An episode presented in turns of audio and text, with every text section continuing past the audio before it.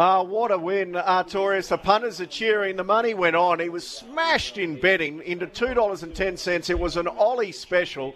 His second win in the Guineas, 31 years apart. And for Godolphin, their first win in the major.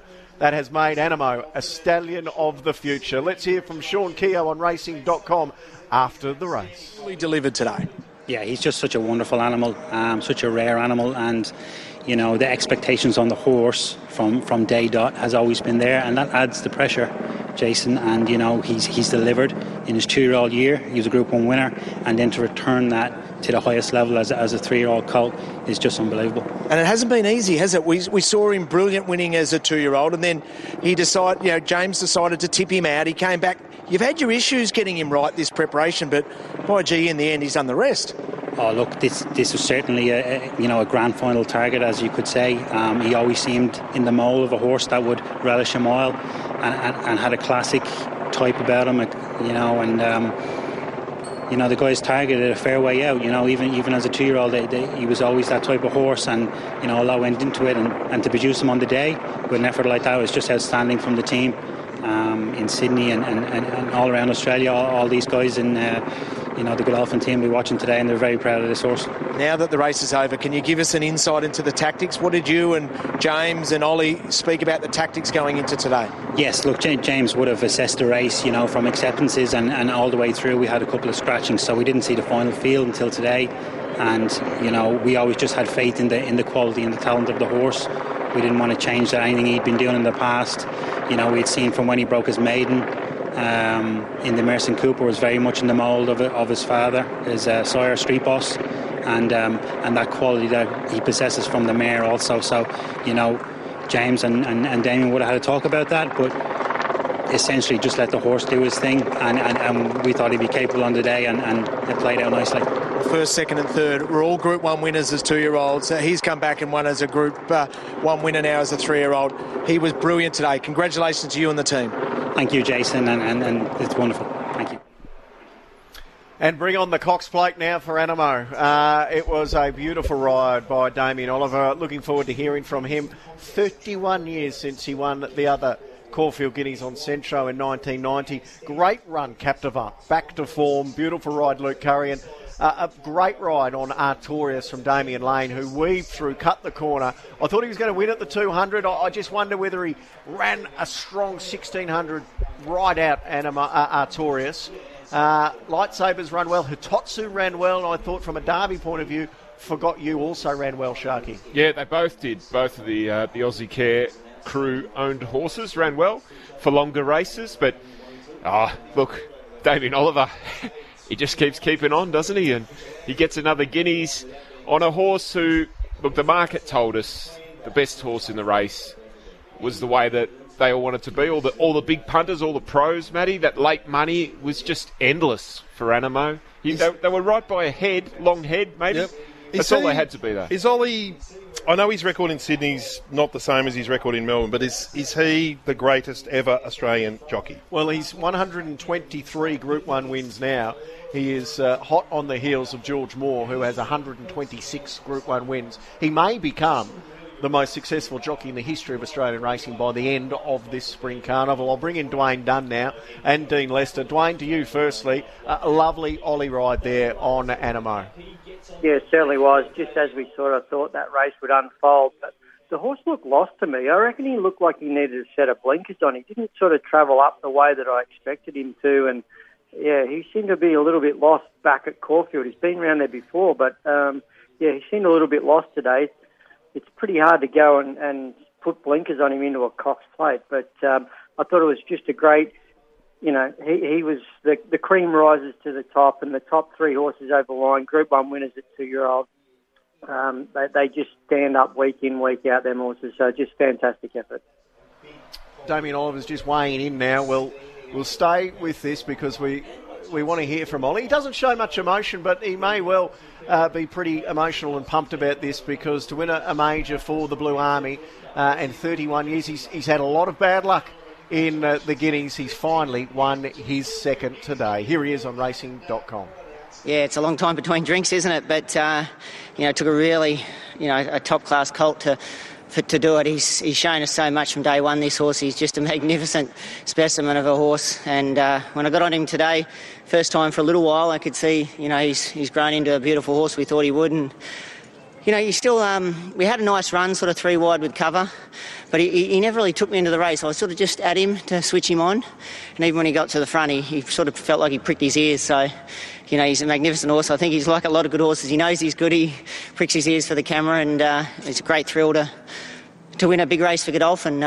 You know, they've been great supporters over the last sort of 12 months, and great team behind them with Reg and Sean down here in Melbourne, and James is, you know, certainly give us a lot of support down here as well, so I really appreciate it. Yeah, well, the Cummings family's been so good to you, haven't they? That's where it all started with Bart such a long, long time ago. Yeah, that's right. I rode my first Group 1 winner for his grandfather, Bart, here on Submariner in the Rupert Clark, so I've ridden Group 1s for his father, Anthony, and now James as well, so it's good to do it for three generations. You are a marvel, mate. That wide barrier, what were you thinking going into the race, and did it pan out the way you thought? It probably panned out the way I hoped it was going to. You know, I was hopeful if I could find the back of Cap de Vont. He's a good horse, and he could take me into the race three wide with cover. And but you know, it doesn't always work out the way you want it. And but it did today. And you know, he's a nice momentum building horse. And you know, he was able to unleash a good finish down the outside. Well, there's no chance you could ride him. But does he give you a feel of a 2,000-metre horse in a Cox Plate with a lightweight? Yeah, I wouldn't put it beyond him. He's a big, strong colt, and, you know, he relaxes well. But I'm sure that the team will have a big discussion about that. He's certainly got the right temperament for it, and he's a lovely, lovely horse. So we'll see what happens. An incredible win, mate. Congratulations. Group 1, 1, 2, 3. It's just brilliant. Thanks very much. The fact that he rode for James Cummings' grandfather tells us about the longevity of Damien Oliver's career. It? Yeah. I just want to put it to Dean and Dwayne. I know it's a very obvious question in the heat of the moment and probably need a bit of dust to settle, and he's going to chase down George Moore. That's probably one of his motivations. Dino, I'll go to you and then Dwayne. Is Ollie the greatest Australian jockey of all time? Oh, he's got the longevity, he's got the runs on the board, and he's getting the Group 1s towards that record. So, of course... he's in that conversation. You know, had he, you know, a jockey like Roy Higgins couldn't ride under 54 kilos, so he was when the minimums were 48 kilos. So he was, you know, a freak. Mick Dittman didn't quite have the longevity, but you know, was a great jockey. So you know, but Damien's well and truly in the conversation. Dwayne, is he the greatest two-pronger? Is he the greatest jockey you've ridden against, and does he nearly become the greatest of all time? Well, I reckon he's only in the first third of his career. I reckon he's still got two thirds to go. He's not retiring any time soon. I know. Benjamin Button. The Botox is working beautifully. Have a look at him. He's still got it.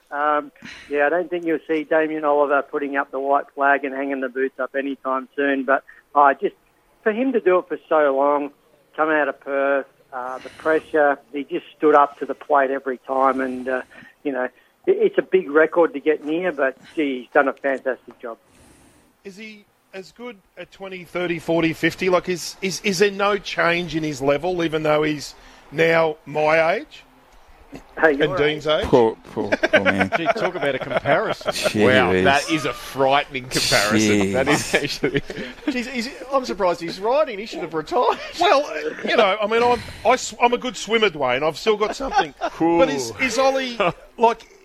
There was a trend, you know, the Nick Ryan, Blake Shin era, there was a real trend for jockeys under the age of 25, but Ollie's now 51 or 52. He's 49. Okay. Yeah. Just keeps doing it. But is he... Is that one of the most remarkable things about him, Dwayne, is that he's a little bit ageless. He's still got it, as he did 15 years ago. Absolutely. I know how old he is, because I always like to know that he's older than I was out there, so I wasn't the fossil in the room. But he's just been able to do it, and, you know, it's the old adage of, you know, work smarter, not harder, and Damien's been able to do that. His record speaks for itself, but he just seems to be able to find the right stables, you know. He used to be Mick Kent's sort of Mick Price's go-to man. Well, he hasn't been like that lately, so now, you know, he's jumped into the Godolphin camp and he's stepped up to the plate.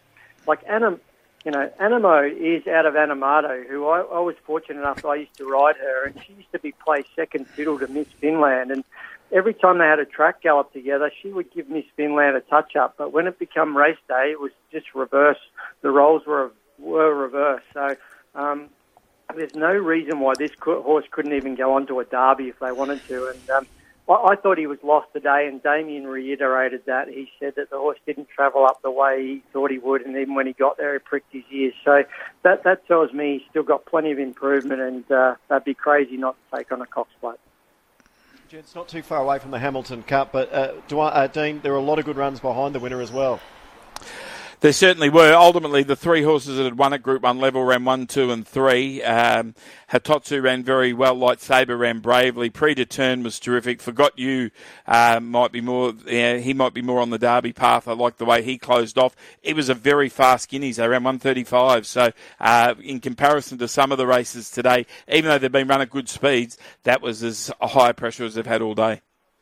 And the Turax, the next Group 1. Dean, are you still confident on Thunderstruck? Although you like the roughy Embolism. No, I'm with Embolism. I just think he's a progressive horse, and I just liked his... I thought his first up run gives him a really great platform to just land 5th, 6th here. He might know exactly where I'm Thunderstruck is in the run, and I think he's got a great winning chance at a good price. And Dwayne, who are you with in the Guineas again? In the Turax... in the Turax, sorry. I'm Thunderstruck. I think I've been on his bandwagon, but he's going to have some traffic issues. And, if he's got to get through from the 600 to the 400 with clean air.